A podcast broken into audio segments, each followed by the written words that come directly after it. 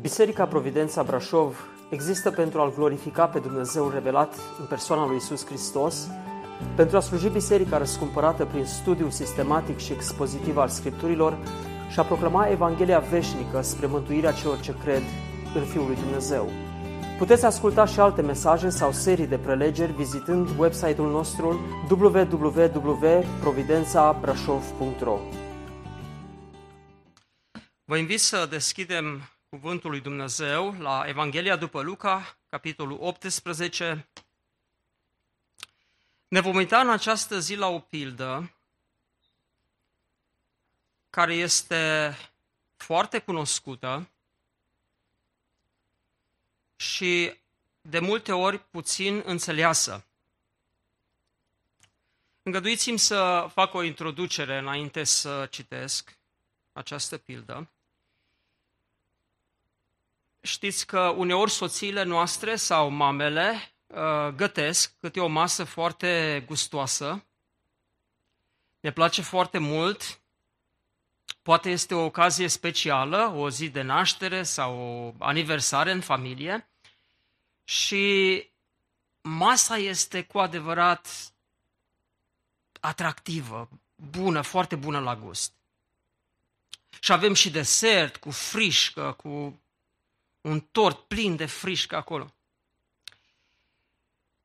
Este foarte bun la gust, dar dacă este să socotești calitatea mesei respective, calitatea merge vertiginos în jos.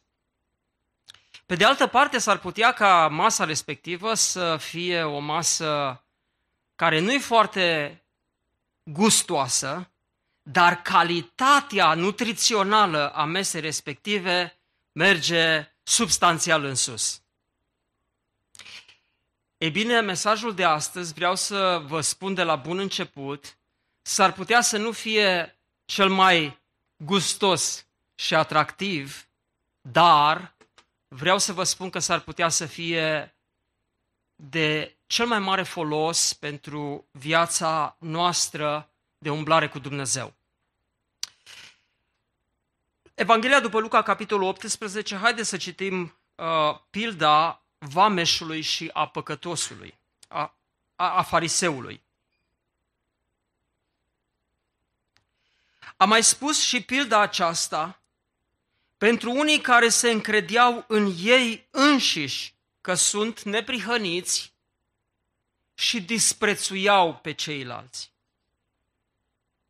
Doi oameni s-au suit la templu să se roage. Unul era fariseu și altul vameș. Fariseul stătea în picioare și a început să se roage în sine astfel. Dumnezeule, îți mulțumesc că nu sunt ca ceilalți oameni, hrăpăreți, nedrepți, prea curvari, sau chiar ca vameșul acesta. Eu postez de două ori pe săptămână, dau zeciuială din toate veniturile mele. Vameșul stătea departe și nu îndrăznea nici ochii să-și ridice spre cer, ci se bătea în piept și zicea, Dumnezeule, ai milă de mine, păcătosul. Eu vă spun că mai degrabă omul acesta s-a coborât acasă socotit neprihănit decât celălalt. Căci oricine se înalță va fi smerit și oricine se smerește va fi înălțat. Amin.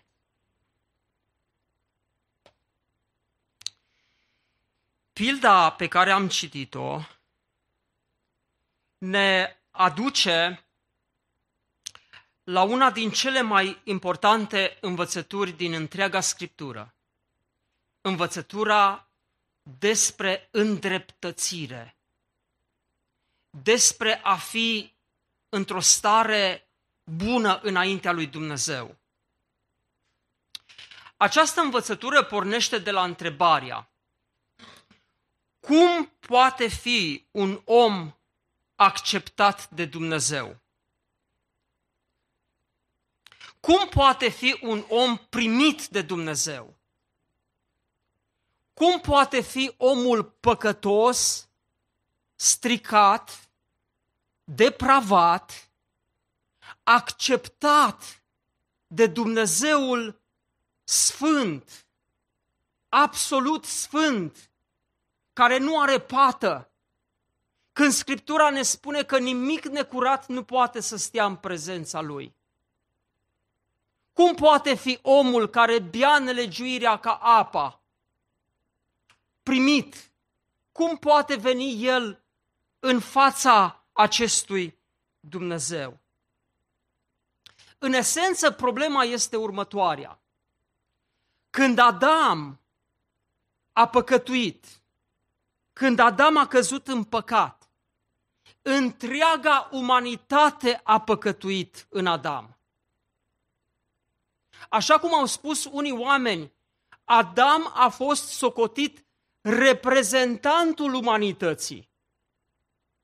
Sau, spun unii, capul federal. De la el, întreaga umanitate a moștenit păcatul. Păcatul s-a transmis de la Adam la fiul său Cain, la fiul său Abel, la fiul său Set și apoi de acolo s-a transmis la generațiile următoare. Natura stricată și vinovăția lui Adam au mers mai departe. Așa cum ne spune Roman capitolul 5, Adam a fost reprezentantul umanității. Atunci când Adam a căzut, atunci când Adam a păcătuit, toată umanitatea a păcătuit. Ne spune Roman, capitolul 5, versetul 12, de aceea, după cum printr-un singur om a intrat păcatul în lume și prin păcat a intrat moartea și astfel moartea a trecut asupra tuturor oamenilor din pricină că toți au păcătuit. A păcătuit Adam, dar au păcătuit și toți cei care s-au născut din Adam. De ce? Pentru că nu numai vinovăția lui Adam a trecut asupra noastră, a trecut asupra noastră și robia păcatului și inclinația spre păcat.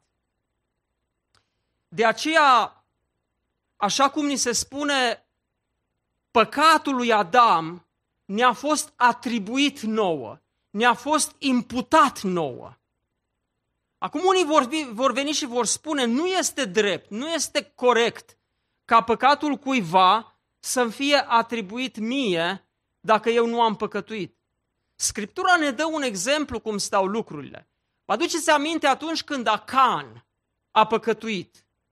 Dumnezeu poruncise ca în procesul cuceririi țării Canaanului nimeni să nu ia nimic din prada de război.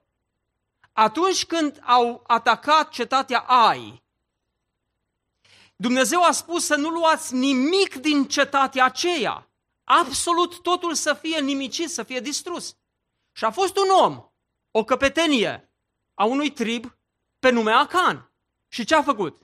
A văzut Acan o mantat de șinear și alte lucruri pe care le-a luat și le-a ascuns sub cortul său în nisip atunci când păcatul acesta a fost descoperit, Dumnezeu a poruncit ca întreagă tabăra lui Israel să se retragă din dreptul casei lui Acan și nu doar Acan, care a păcătuit împotriva lui Domnului, a fost înghițit de pământ, ci întreaga casa lui Acan. Toți. De ce? Pentru că Acan a fost capul reprezentativ al tripului său. În acest fel ne arată Scriptura în Roman, capitolul 5, că atunci când Adam a păcătuit ca și reprezentant al umanității, întreaga umanitate a păcătuit. Păcatul acesta a fost atribuit și imputat întregii umanități. Păcatul lui Adam, așa cum am citit în Roman 5 cu 12, a făcut ca moartea lui să devină și moartea noastră moartea lui Adam a trecut asupra fiecărui urmaș și a fiecărei generații. Păcatul a plasat umanitatea în general și persoana în particular în moarte. Acum, trebuie să înțelegem că moartea numai, nu este numai momentul în care omul moare, așa cum este în, în general înțeleasă și uh, se face o înmormântare și trupul este pus în sicriu și apoi în pământ.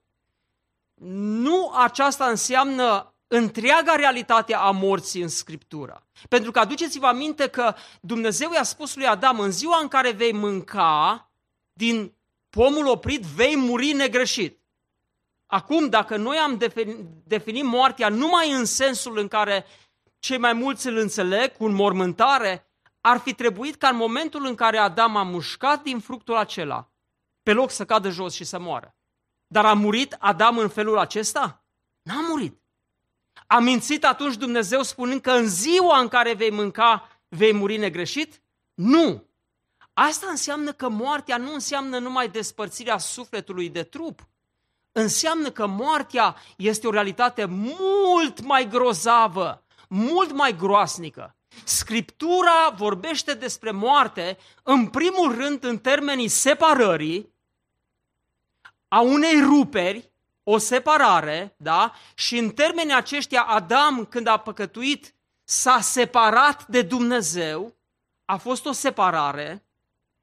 Apoi, Scriptura vorbește despre moarte în termenii robiei, este o robie, păcatul ne aduce într-o robie și în al treilea rând, moartea înseamnă și condamnare, înseamnă vinovăție care este adusă odată cu făptuirea păcatului.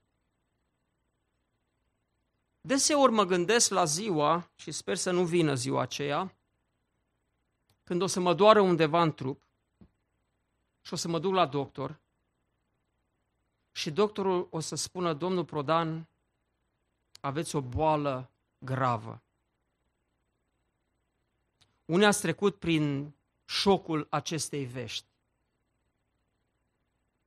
Cred că primul moment este o tulburare, o zgâlțire, un seism al întregii ființe. Și după ce îți revii un pic, aflând că ai cancer sau o boală gravă, prima întrebare care merge spre medic, prima întrebare care vine în minte este ce se poate face? Am vreo șansă? Este vreun tratament? Dacă omul ar înțelege gravitatea păcatului, dacă omul ar înțelege ce înseamnă moartea care vine în urma făptuirii păcatului, ar fi copleșit de îngrijorare și de dorința aflării soluției. Ce se poate face?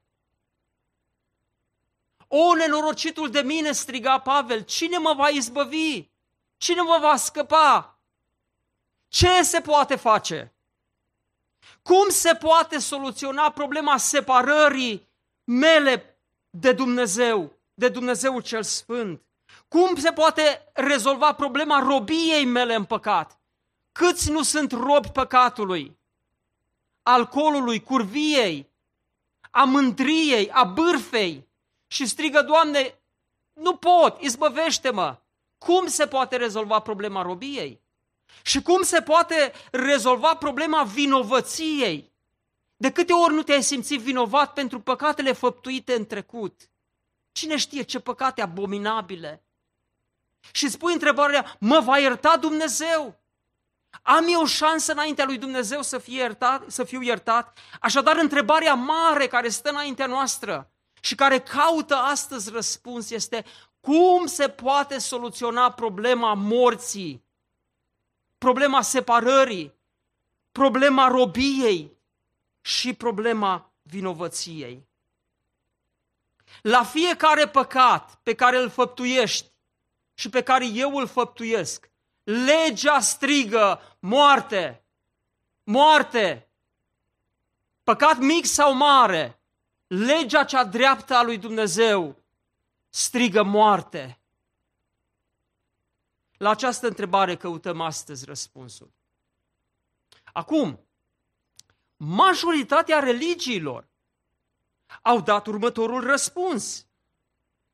Dacă omul se străduiește să facă binele, și asta înseamnă să trăiască moral, să aibă principii etice înalte și să le respecte,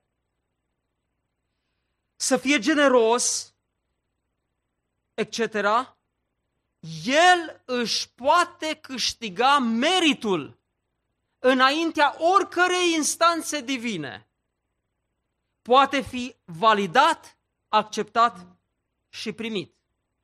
Această învățătură este răspândită de islam, de budism, de hinduism, de iudaism și chiar de unele confesiuni creștine.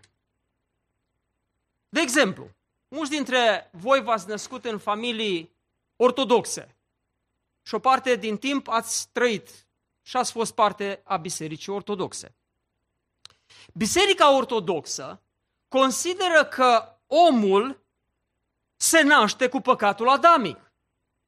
Recunoaște această realitate a transmiterii păcatului de la Adam la următoarele generații. Însă, la botez, adică la 8 săptămâni sau când se face botezul copilului nou născut, la botez, păcatul originar sau păcatul adamic este spălat. Acolo se produce și nașterea din nou, afirmă Biserica Ortodoxă, și chiar ungerea cu Duhul Sfânt, mir ungerea.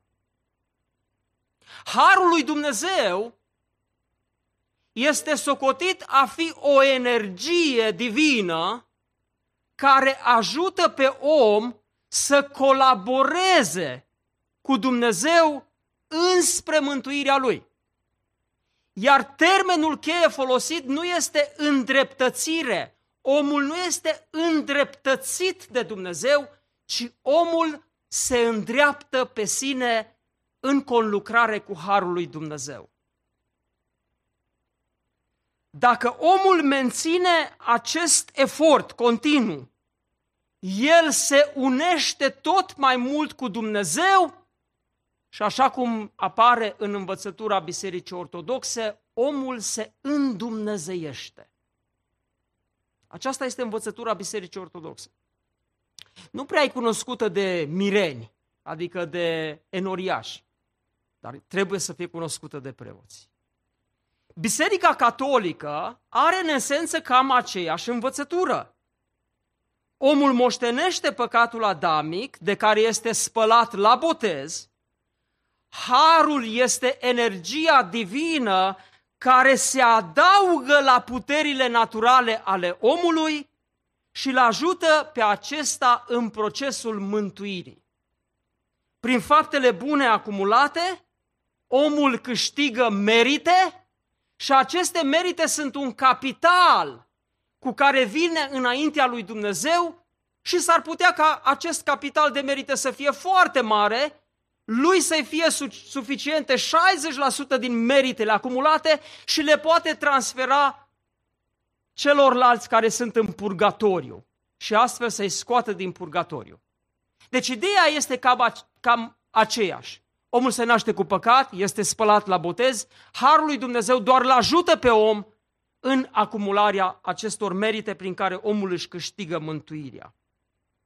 Și pentru că aceste biserici istorice au dominat scena religioasă, vreme de secole, învățătura aceasta a îndreptățirii prin fapte s-a răspândit foarte mult și pretutinde. Dar prin anii 1500, un călugăr catolic pe nume Martin Luther în Germania a început să pună sub semnul întrebării problema aceasta a mântuirii și a justificării, a îndreptățirii omului prin fapte, prin efort uman.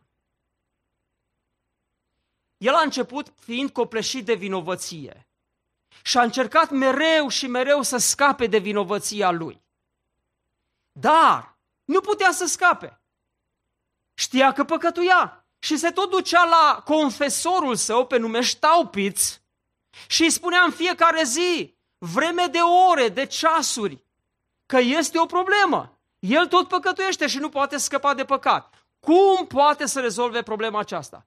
Ștaupiț la un moment dat a obosit și a spus, ești prea minuțios.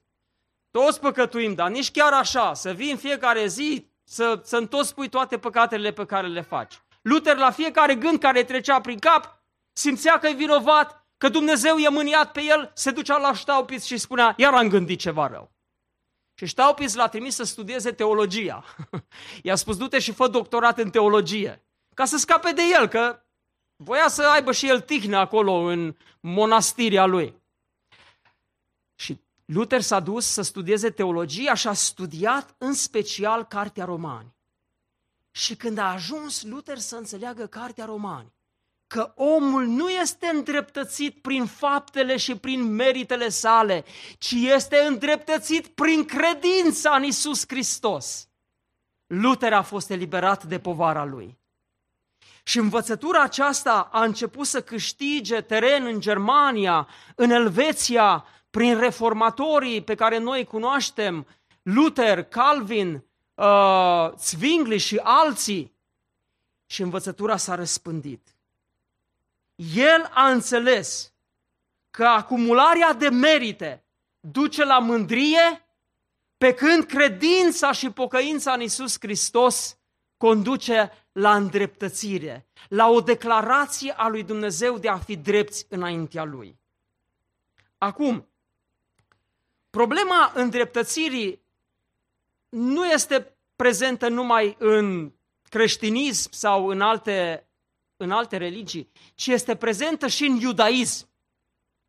Reprezentanții religiei mozaice, cărturarii, fariseii și saducheii considerau că împlinirea legii lui Dumnezeu îi conduce pe aceștia la a fi drepți înaintea lui Dumnezeu, la a fi îndreptățiți și la a fi validați înaintea lui.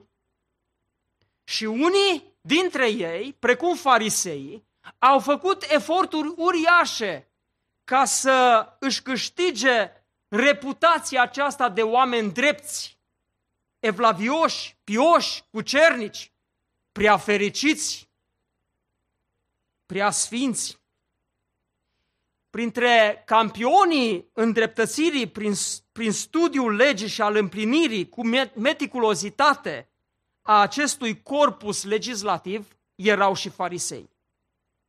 Fariseii păzeau legea și credeau în ei înșiși că sunt neprihăniți. Intrarea în partida fariseilor însemna o automată canonizare și o intrare în rândul celor ce primeau titulatura de oameni neprihăniți. Evreii, când se uitau la farisei, aveau și niște straie specifice, niște haine speciale, aveau și părul într-un anumit fel, deci erau foarte ușor de recunoscut fariseii în societatea evreiască. Evreii, când se, se refereau la farisei ca și grup, îi numeau pe aceștia Hasidim, adică evlavioși. Pe de altă parte, când se refereau la unul dintre ei, îl numeau tzadic, adică neprihănitul. Aceștia erau termenii folosiți cu privire la farisei. Pavel a fost unul dintre campionii fariseilor. El a spus în Cartea Filipeni, capitolul 3, că făcea parte din această partidă a fariseilor și prin aceasta putea să se laude cu ceva. Avea acolo o, un merit ales de a fi în partida fariseilor. Dar Pavel, după convertirea sa spectaculoasă pe drumul Damascului, a fost privit, a fost primul apostol care a atacat doctrina evreiască a îndreptățirii prin faptele legii. atât în cartea Romani, cât și în cartea Galateni. Acum, mulți ar fi tentați să spună că învățătura aceasta despre îndreptățirea prin credință a început cu Martin Luther. Dar nu este adevărat. Alții ar fi spus că Pavel a fost primul care a vorbit despre învățătura aceasta și nici acest lucru nu este adevărat. Primul care a venit să lovească în mândria omului, care mereu caută să-și câștige merite și să fie el însuși prezent și bine înaintea lui Dumnezeu, a fost chiar Domnul Isus Hristos. Și a făcut lucrul acesta prin această pildă pe care a spus-o în auzul acelei audiențe. Și vă aduceți aminte că audiența aceasta era formată din tot felul de oameni, din toate cătunele, satele, orașele iudei sau galilei, dar printre oamenii aceștia erau și farisei, cărturarii și saducheii, care veneau să-l asculte și să-l prindă și să-l atace, și mai erau și ucenicii Domnului. Și adesea Domnul vorbea mulțimii, sau vorbea fariseilor, sau vorbea ucenicilor lui. De această dată, cuvântul ne spune că a spus pilda aceasta pentru unii care se încredeau în ei înșiși că sunt neprihăniți și disprețuiau pe ceilalți. Vreau să spun o întrebare. Dacă te-ai fi aflat în mulțime în ziua aceea, în ce categorie te-ai fi aflat? Te-ai fi aflat cumva în categoria celor care sunt vizați de Domnul Isus? A celor care primeau pilda aceasta cu dedicație? Și ai fi simțit că pilda este pentru tine? E posibil ca unii să creadă că sunt bine cu Dumnezeu. Și dacă i-ai întreba, ar spune, păi eu sunt un om deosebit, eu caut să fac binele, caut să ajut oamenii. Am făcut asta și am făcut asta și eu cred că sunt bine înaintea lui Dumnezeu. E, dacă ai această mentalitate, vreau să spun, pilda se îndreaptă și spre tine. Și pilda spune așa, doi oameni s-au suit la templu să se roage. Tema rugăciunii revine. Vă aduceți aminte că pasajul anterior este un pasaj în care Domnul Isus le-a spus o pildă ca să le arate că trebuie să se roage necurmat. Tema rugăciunii este prezentă din nou. S-au dus doi oameni la templu să se roage. Unul era fariseu, și aici lucrurile par să fie în regulă, că și fariseii se duceau la templu să se roage, și unul era vameș. Și în momentul în care Domnul Isus a spus că un vameș s-a dus la templu să se roage, imediat mulțimea a reacționat. Căci vameșii nu se duceau la templu să se roage. Vameșii erau disprețuiți de popor.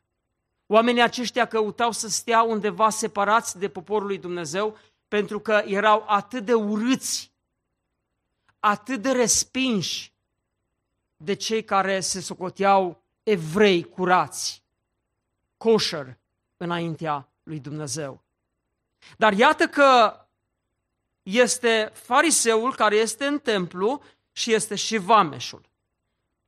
Ă, cei doi sunt într-un fel reprezentanții a două categorii sociale din Israel diametral opuse, la pol opus. Fariseii erau socotiți neprihăniții, hasidim, și vameșul era considerat cel mai mare și mai rău păcătos dintre toți. Dar iată că ei sunt împreună să se roage. Și urmăriți, vă rog, modul în care Domnul Isus arăta atitudinea, felul în care fiecare se raporta la Dumnezeu. Fariseul stătea în picioare. Asta în picioare înseamnă că deja e o anumită stare, o anumită poziție, da? Dar stătea în picioare în, într-un anumit punct al templului, undeva aproape de altar, undeva aproape de Sfânta Sfintelor. Stătea în picioare și a început să se roage cum? În sine astfel. Cu alte cuvinte, el nu a rostit cuvinte, ci în sine, în mod tăcut, a ridicat mâinile spre cer și a început să se roage. Îți mulțumesc, Dumnezeule, că nu sunt ca ceilalți. Și deja aici lucrurile se schimbă. Primul cuvânt care iese din gură este bun, dar al doilea deja schimbă direcția. Îți mulțumesc că nu sunt ca ceilalți oameni, hrăpăreți, nedrepți, prea curvari sau chiar ca vameșul acesta. Acum, dacă ar fi să luăm criteriile pe care el le menționează aici, vreau să spun că oricine ar putea dovedi acestui fariseu că era și hrăpăreț, și nedrept, și prea curvar, și chiar și ca vameșul acela. Problema era că fariseul nu putea să vadă pentru că deja se socotea la un nivel care îl orbia și el credea că este bine înaintea. Cazierul lui era bun înaintea lui Dumnezeu. O, spune el, eu postez de două ori pe săptămână. Postul era cerut doar o singură dată pe an prin lege, în ziua de Yom Kippur, ziua ispășirii. Dar iată fariseul acesta ce performanțe are. Eu postez de două ori pe săptămână. Dau zeciuială din toate veniturile mele. Zeciuiala nu era cerută din toate veniturile, dar fariseii mergeau mai departe și dădeau din toate veniturile sale. Acesta era profilul fariseului. Apoi vine vameșul.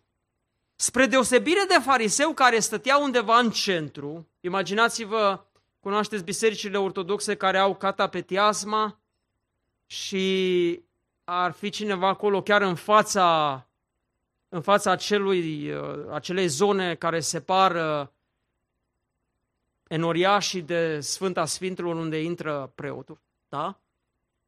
Uh, fariseul era acolo în centru, în față. În schimb, vameșul stătea departe. Vameșul n-a venit undeva într-o poziție centrală. Stătea departe și nu îndrăznea nici ochii să-și ridice. Și din potrivă stătea și spune, se bătea cu mâinile în piept. Rar aflăm în Scriptură că oamenii se băteau cu mâinile în piept. Știți unde aflăm această atitudine? După ce Domnul Isus a fost răstignit și a murit. Mulțimea prezentă acolo care strigase la un moment dat, răstignește-l. Și s-a dus la locul răstignirii pentru a vedea scena aceea, din curiozitate, din plăcerea aceea a, a, de a vedea un om murind în chinuri, după ce au văzut moartea Domnului Isus, un sutaj roman a spus cu adevărat acesta a fost Fiul lui Dumnezeu. Și apoi ne spune că mulțimea, bărbați și femei, după momentul în care cerul s-a întunecat, pământul s-a cutremurat, un seism cu un grad mare pe, pe scara Richter, speriată mulțimea a pornit dinspre culmia dealului căpățânii, Golgota. Și spune cuvântul lui Dumnezeu că se băteau în piept și ziceau, pocăindu-se, vai, vai, vai. Oamenii aceștia au înțeles că au răstignit un om neprihănit. De aceea, faris, uh, vameșul care înțelegea păcatul său, spunea, bătându-se în piept, zicea, vedeți, el folosea cuvinte, îl durea așa de tare încât folosea cuvinte, în timp ce fariseul vorbea în sine, se ruga în sine. Vameșul zicea, ai milă de mine, păcătosule, păcă, păcătosul. Și șocul vine când Domnul Iisus spune așa, eu vă spun, mai degrabă omul acesta s-a coborât acasă socotit neprihănit decât celălalt.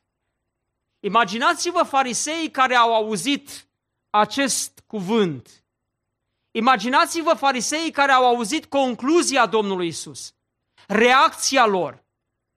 Când s-au văzut portretizați de fariseul plin de mândrie, și dispreț comparat cu vameșul care era acolo în pocăință.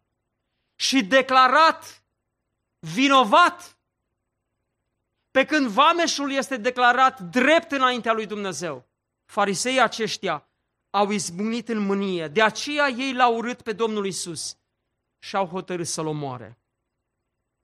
Acum, dragii mei, ne apropiem de concluzii. Problema aceasta a omului care crede că poate fi drept înaintea lui Dumnezeu prin ce face el, nu era doar problema fariseilor, a cărturarilor, a saducheilor din vremea Domnului Isus sau a multor evrei care au fost învățați așa și au crezut așa. Problema aceasta a omului care crede că poate să câștige mântuirea lui prin faptele pe care le face, nu este doar problema bisericii ortodoxe, a bisericii catolice sau a altor confesiuni. Problema aceasta poate să fie și problema mea și problema ta. Problema celor care merg la adunare, celor care se duc la biserică și care sunt înșelați în înțelegerea lor. Vreau să vă spun că eu m-am întors la Domnul prin 1985. Au trecut ceva ani de atunci. M-am botezat la 17 ani, undeva în, în 92. Și vreme de 15 ani, eu nu am înțeles învățătura aceasta. Credeți-mă. Eu am crezut că dacă m-am botezat, dacă merg la adunare și sunt băiat cu minte, lucrurile sunt în regulă cu Dumnezeu. Eu nu înțelesesem învățătura aceasta a îndreptățirii prin credință. Abia ani și ani mai târziu, când începusem lucrarea, ochii mei au început să se deschidă și să înțeleg că nu eu sunt cel care am realizat marea performanță a pocăinței mele și că eu am început să umblu cu Dumnezeu și să fiu cu minte și să fac lucruri bune, ci că Dumnezeu a avut milă de mine, că a avut îndurare față de mine și că El a venit cu harul său înspre mine. Și știți care poate fi problema noastră legat de acest lucru, de această învățătură? Iată, în primul rând, reflexele cu care unii vin din biserica ortodoxă sau catolică și se pocăiesc și vin în rândul evanghelicilor.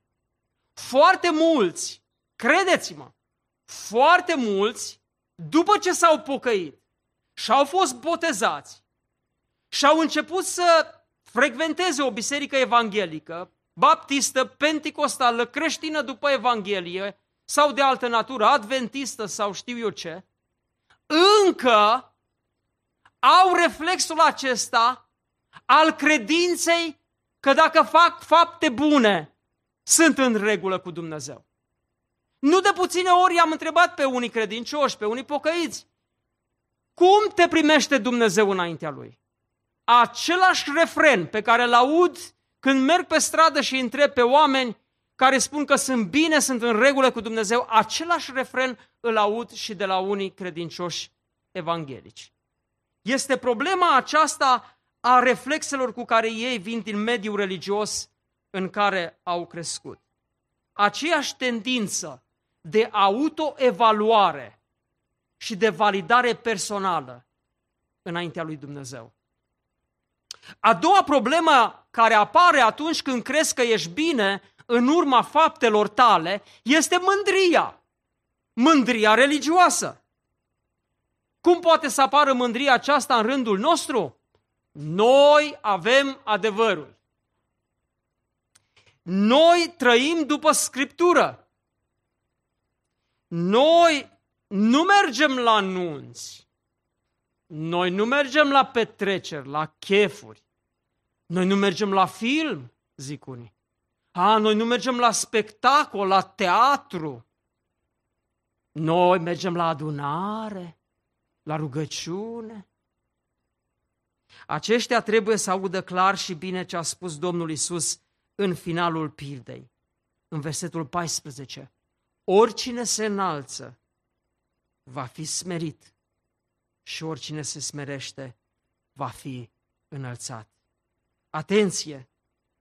În atitudinea cu care adesea venim la Domnul, noi venim cocoțați pe piedestalul faptelor noastre bune, crezând că suntem bine, că am făcut binele.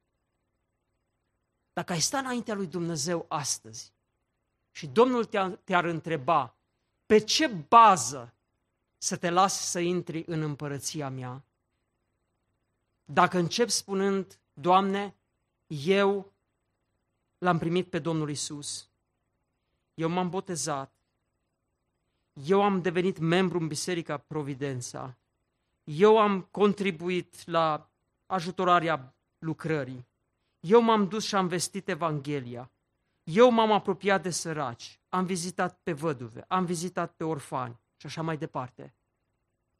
Mergi în direcția greșită. Dar dacă ești întrebat, de ce să te las în împărăția mea? Ai spune așa, eu, Doamne, am păcătuit. Am nesocotit cuvântul, legea Ta. Te-am dezonorat mulți ani prin păcatele mele. Dar Hristos a murit pentru mine. Sângele Lui a curs pe Golgota pentru păcatele mele. El a plătit pentru vina păcatelor mele. Doamne, ai milă de mine, păcătosul. Aceasta este atitudinea pe care o vedem în Vameș. În antiteză cu atitudinea pe care o vedem în fariseul care zice eu, eu, eu, eu. Singurul lucru pe care Vameșul îl spune despre el este că este păcătos și că are nevoie de îndurarea lui Dumnezeu. Așadar, atenție la reflexele cu care venim, de unde venim, atenție la mândria religioasă și, în al treilea rând, atenție la disprețul cu care îi privim pe ceilalți. Căci cel ce se socotește neprihărit în sine are aceste două probleme. Mândrie în sine și dispreț față de ceilalți. Cum apare acest dispreț? Cum acea, apare această mândrie? În primul rând, te uiți la tine. În primul rând te uiți la tine și începi să te evaluezi. Și începi să vezi că ești bine, că nu e nimic major, problemă majoră în viața ta și începi să te simți mai bine. Da? Și după ce te uiți la tine, începi să te uiți la ceilalți. De câte ori nu vine sentimentul acesta când te-ai uitat la un om schimonosit de păcat, deformat de păcat și să ai o atitudine așa de vai de el săracul, vai de el. Cunoașteți foarte mulți pe fratele Paul Washer. Nici nu știu dacă vreodată am dat exemplu din viața lui, probabil că am mai dat, dar fac foarte rar acest lucru. Fratele Paul Washer a fost misionar în Peru vreo 11 ani, în junglele din Peru. Și s-a căsătorit cu o peruancă, pe nume Charo Washer. Charo. Era foarte activă în misiune. Când a văzut-o fratele Paul ducându-se prin junglă și când a văzut-o că s-a trezit într-o dimineață dormind în noroi și cu fața plină de noroi, a zis, asta e fată bună, cu asta mă însor, asta e fată de misiune. Și s-a însurat cu cear. Dar n-a trecut mult timp până când a văzut că râvna aceea era o râvnă bine cosmetizată, bine mascată, pentru că în timp fratele Paul Washer a început să vadă niște semne problematice în viața soției lui. Și au trecut ani buni până când în sinea lui fratele Paul Washer a spus soția mea nu este mântuită. Charo a încercat în felurite moduri să se străduiască să dea bine, pentru că era soția lui Paul Washer și se ducea la conferințe. Dar ea în sine mărturisește că nu avea atracție pentru nimic, pentru rugăciune, pentru conferință, pentru călătorii.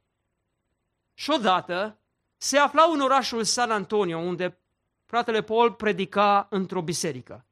Și acolo în San Antonio, pe primele bănci, în general, stăteau prostituatele din centrul orașului San Antonio, oamenii zdrobiți de păcat, drogați, alcoolici, stăteau acolo.